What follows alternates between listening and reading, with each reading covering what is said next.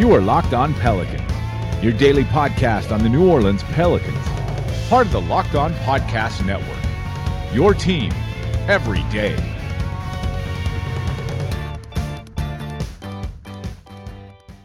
So, if this game wasn't already going to be a damn circus, some fuel got added to the fire yesterday coming from Ramona Shelburne of ESPN on Mason and Ireland, a radio show out there in Los Angeles. And I'm going to read you the quote that she says on there, and we'll talk about this because we have to. And this is a tricky topic, too, but I think this is, there's another way to say it. This is bad. There are some dangerous generalizations in what she's saying and the implications of everything are just completely uh, unfactual and again dangerous and dismissive and i think it's a really bad look. And the quote is Quote, part of the reason why New Orleans didn't want to trade him for so long, him being Anthony Davis, is because they couldn't get fair value for him. But I think the idea that a black agent was telling, not asking, telling the team you should trade him and he wasn't going to stay did not go over well in New Orleans, especially with, I don't want to say that fan base, but like you're down in the South, man. This was very charged. And I think that when things get ugly emotionally like that, it's not just about what's going on on the court, it's not just about the moves being made. End quote.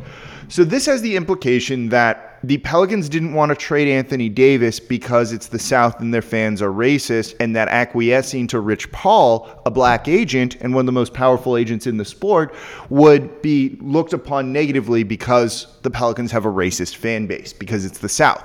And this is just uh, almost a dog whistle here saying that, well, it's the South, so people are racist there. I- I'm not saying racism doesn't exist, it certainly does. But I think most people looking at this, and again, this comes from me as a white male perspective, so other people might have a different perspective on this, and I'm open to all of that, and I don't wouldn't disagree with it. But my general reading of the fan base as a whole was they're upset with Anthony Davis because of the way he handled things.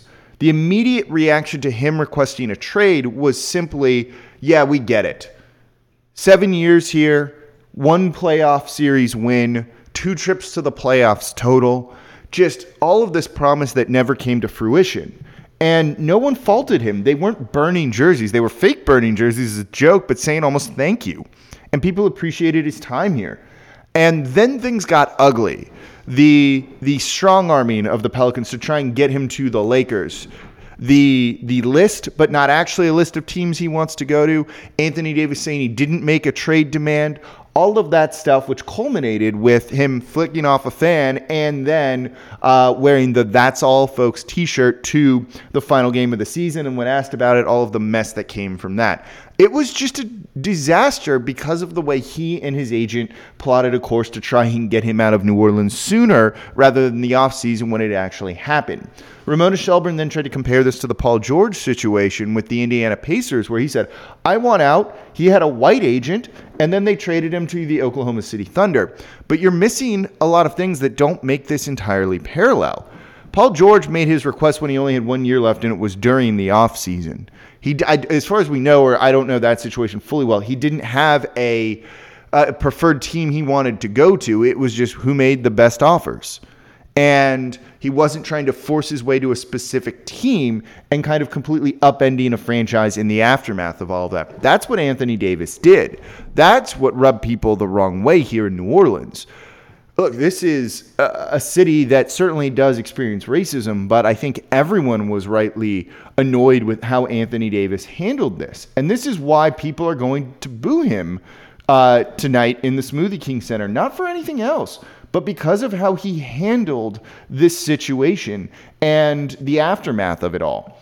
If he had done this like Chris Paul did, you could have had a fine return and eventually people would have been totally cool with everything or it wouldn't be a big deal. But that's not what went down. And this is a dangerous uh, thing to say, a sweeping generalization about a fan base like that, that is probably one of the more, uh, I hate to say it like this, black fan bases in the league. Because it's just kind of the makeup of the city. So to level that against fans, I think is very, very unfair. It also paints ownership in a bad light. Yes, it's a white owner in Gayle Benson who also doesn't want to get rid of the title owner when they're moving more to governors in the NBA. And that probably has something to do with this too. But this implies that she's a little bit racist. And I don't think one, she probably, who knows, to be honest. I'm not going to say either way whether she is or isn't. That hasn't been my impression of interactions with her, limited interactions when she wouldn't probably present that. But that's a big accusation to make. Or to say that they were under some directive, Dell Demps, who is black, you know, to not trade him to uh, the the Lakers and Magic Johnson at the time, who was there. So all of this is just a complete mess and an overblown situation. And as people rightly pointed out to me on Twitter, and I think this is very, very true, this is actively hurtful to those who do experience racism in their lives. And this does create issues for them because then maybe people don't take that nearly as seriously or understand what they're going through. Well, because there's a fan base that is racist here, according to Ramona Shelburne, and that's not true. And this is a very harmful thing to say. And I can understand maybe some of the context around the owners in the league not liking this, but I think that has more to do with an agent seizing power for the player and the players realizing how much power they have and the owners losing some. Certainly, there may be some undertones of that with racism throughout the owners and long held beliefs, but I don't think it's you know, nearly going to the levels that Ramona Shelburne might be making it seem. And look, the Pelicans have had a return of a superstar who wanted out in Chris Paul. There was no racism with that. This was never a thing back then, even with Baron Davis, kind of. None of this has ever been an issue. We haven't had any racist incidents that, by the way, have happened in other cities, in Boston, in Utah. None of that has occurred here, and the New Orleans Pelicans fan base has never once had any sort of accusation like that. So to kind of make this claim coming from someone who's a noted um, LA person and you know trades stories for access is incorrect and actively harmful on multiple levels. This is wrong. And she doubled and tripled down on this on the radio spot that she did. It's bad, it's incorrect, and it should not be a thing. And this is only going to just stir the pot even more. Now, this either comes from the Lakers or from AD and Rich Paul knowing that Anthony Davis is going to get relentlessly booed tonight in the Smoothie King Center, and they want to just make it seem a little bit better for him because he's unable to deal with this stuff, as we've seen from this last season when he made the trade request and how he handled the media stuff. This is not something he knows how to deal with or is comfortable dealing with. And so they're trying to make it better for him by playing a race card. I don't doubt that there is some degree the people who are upset about this because he is a black player and they are racist. That probably is a thing. But I don't think it's the majority, and I don't think it's right to refer to New Orleans as that fan base in reference to that and make a sweeping generalization about it. So overall, this is a very, very bad look by Ramona Shelburne. Very disappointing to see. We know Pelicans fans who you are, why you're booing, and it is understandable why why you're booing.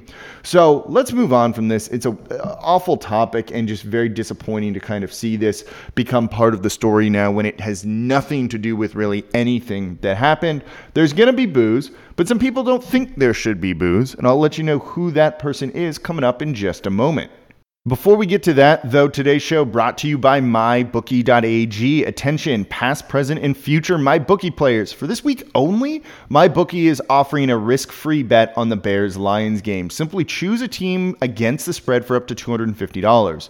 If you win, congrats, you've got extra holiday spending money. If you lose, congrats as well. MyBookie will give you all of your money back. It's a no brainer because you literally cannot lose. It's no risk all gravy. It doesn't matter whether you're an experienced player or a first time customer, MyBookie welcomes all to come play. So quit waiting around and sign up today. Do you find yourself wanting to sports bet but have a lot of questions and no idea what you're doing? Don't sweat it. MyBookie's patient customer service team can walk you through the process. And the best part is, if you join now, you'll still have one last shot to take advantage of their incredible sign up offer. Just log on to mybookie.ag and make your first deposit with promo code locked on NBA, and MyBookie will match your deposit dollar for dollar, free money right there for you to jumpstart your bankroll. And that's on top of the risk free bet. Let me repeat that's a guaranteed deposit deposit match and a risk free bet for this week only. So if you're a true football fan and basketball fan, you do not want to let this opportunity pass you by. You simply cannot lose. Make sure you do your part to uh, support your team this season. Hop on the gravy train and get in on the action with mybookie.ag. You play, you win, you get paid. So we know there are going to be boos in the Smoothie King Center tonight when the Lakers get onto the court and introduce Anthony Davis. And anytime he basically touches the ball, especially in the first half, he's going to be booed pretty mercilessly. There'll be a lot of cheers for him for the Lakers people that show up, the bandwagon fans who do this every single year and maybe are more Lakers fans now than they are Pelicans fans. There will be more Pelicans fans in the Smoothie King Center. Uh, so we know he's going to get booed. And when asked about this at practice yesterday, Jrue Holiday kind of understands that, and this is what he said regarding that. He said, quote, hopefully they just respect him. Just respect him. He's done a lot for this city and a lot for this organization. He's done a lot since he's been here, so just respect him. End quote. You know, he's he's not wrong. It's one thing to boo for the way he handled the situation, but you know things feel a little bit more personal in this situation. So some people, and you're going to see it on Twitter too if you're not at the game and if you're following along on Twitter, people are going to be taking a lot of personal shots at him. I've seen a lot of personal shots taken at him. I don't know if that's the right approach to go about it. And you know what, though? I don't tell people how to act really. I, you know, people pay their money to go to the game. They're going to boo, they're going to hurl insults at him. I think rightfully, deservedly so. And some people cross the line and they have every right to kind of do that. So when Jrue Holiday says respect him, you know, maybe it does help to kind of have some of that context in mind for what he is and meant to the Pelicans. He's the greatest player in the history of the franchise, surpassing Chris Paul, in my opinion, here. He did a lot of charity work in the city and a lot of good. Now, I don't know if that's going to continue on like Chris Paul's continued on after he left New Orleans, but there's no denying he did a lot of charity work and good things for the city. And him being here, even for the seven years, was more good than bad. And if you were to kind of look at it all in terms of the off court stuff, too, you know, factored in, he's kind of right. You should have a lot of respect for what Anthony Davis did. You can have some of that respect maybe dented given the way he forced his way out, or you could lose it entirely. I haven't done that, but it's up to you on how you all want to act. But I think Jrue Holiday's calling for some degree of civility in all of this, though I think given the Ramona Shelburne things and the way AD just tends to handle this stuff, I don't think that's going to really be the case whatsoever with it. The "That's All, Folks" T-shirt that really isn't going to uh, do anything any favors for him, and I'm sure we'll see a lot of stuff regarding that here in the Smoothie King Center tonight. Alvin Gentry said, you know, it's up to fans what they want to do, and he says, "quote That's for fans, the fans to determine. They pay their money, they buy their ticket, and it's their prerogative to do whatever they feel they need to do." He went on to say basically that no one on the team or in the organization seems to really hold a grudge against Anthony Davis or harbor resentment. I think they all understand, having been in the NBA and players themselves and the coaching stuff being around players, that take charge of your career when you can, just like others do in other industries and fields and professions that, you know, are more in, are just not NBA players. And he says all of the guys on the team still like Anthony Davis. Jrue Holiday talked about how they worked out together this summer, this offseason, and that they talk even still a little bit, though less so than they have in the past, and that they're friends. So I think it's kind of interesting to see that the organization has a very different take on this than the fans do. And this leads to the question is there going to be a tribute video? You know, I think the organization would have liked to have done that like they did for Chris Paul. And when he played it, I think there were a few boos, but largely it was no big deal. And same for David West. When he left, he got a bunch of cheers and stuff when they played a tribute video for him. And I think the organization would like to do that. I think it might be a mistake should they try and do that because it will be boos during the entirety of it. And that clip going viral of Anthony Davis's tribute video being booed by the fans in the Smoothie King Center, I don't think is a look that they want unless they want to kind of show that they're not on the same level as the fans by playing that tribute video and going like, look, we don't care. We're really publicly doing it. But then you kind of create a divide between the fans and the Pelicans, which I don't think is a great thing or something they want either. So this is a weird situation. And I don't know what's going to happen, what the team's going to do, and how they're kind of kind of go about this, acknowledging his time here, his presence here, while also trying to kind of strike the right balance with the fans. The fans are going to boo and the fans want to boo, and I know that. We just hope, as Jrue Holiday says, they don't cross a line. And I've seen some of it already.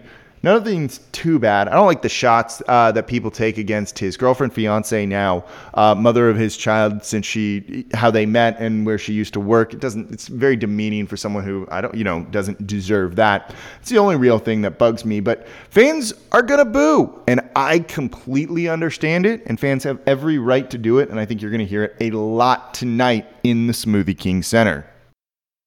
So I mentioned it on yesterday's show, and it's still the plan as of right now to do a live podcast tonight after the game. I'm going to race home from the Smoothie King Center, get set up, get the camera going, hop on twitch.tv slash NOLA underscore Jake, and we'll record and get your thoughts, and I'll chat with you guys on your opinions on everything from the game against the Los Angeles Lakers and AD's return. You can tell me if you booed, what you yelled, how you reacted, what you thought about the reaction, and all of that, and more too, as we record live. However, there's a chance it may not happen as my internet has gone to shit over the past three weeks, and I need a fourth technician to come out who's not able to come out tomorrow.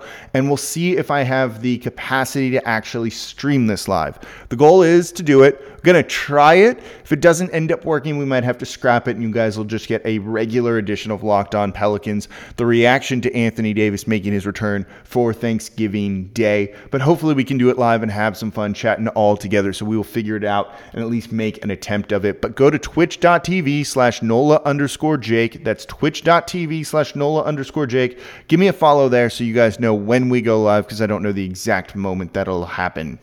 So we've talked about all the stuff off the court. Now it's finally time to talk about stuff on the court, which again is not really the main part of everything with the show here. It's all about the off court stuff. But there is a game that's going to be played, and the Lakers are good right now, you guys. They are 15 and 2, best record in the league. They're on an eight game winning streak coming into this one.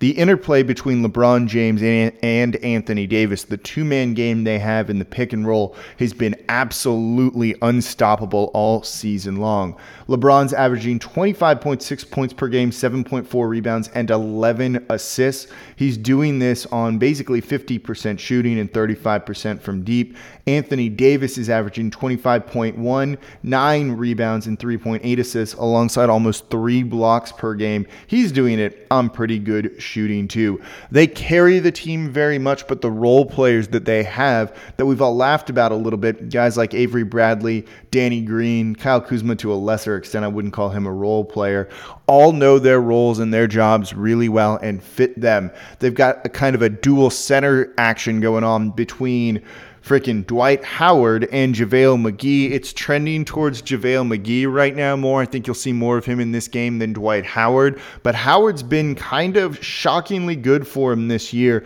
and has really understood his role playing just 20 minutes per game, putting up 6.7 points per game, but 7.2 rebounds. He still kind of defends the rim pretty well. He can suck up boards. He's pretty good when he needs to be out there. They also have Rajon Rondo, who knows this Pelicans offense, this Pelicans system. He's going to have them ready defensively for the matchup tonight. Rondo also is probably going to try and bait someone into getting ejected alongside with him. If you go back a couple of years when Isaiah Thomas played for the Lakers, remember when he and Isaiah both got ejected in the first quarter of a game because he just decided he didn't like Isaiah Thomas?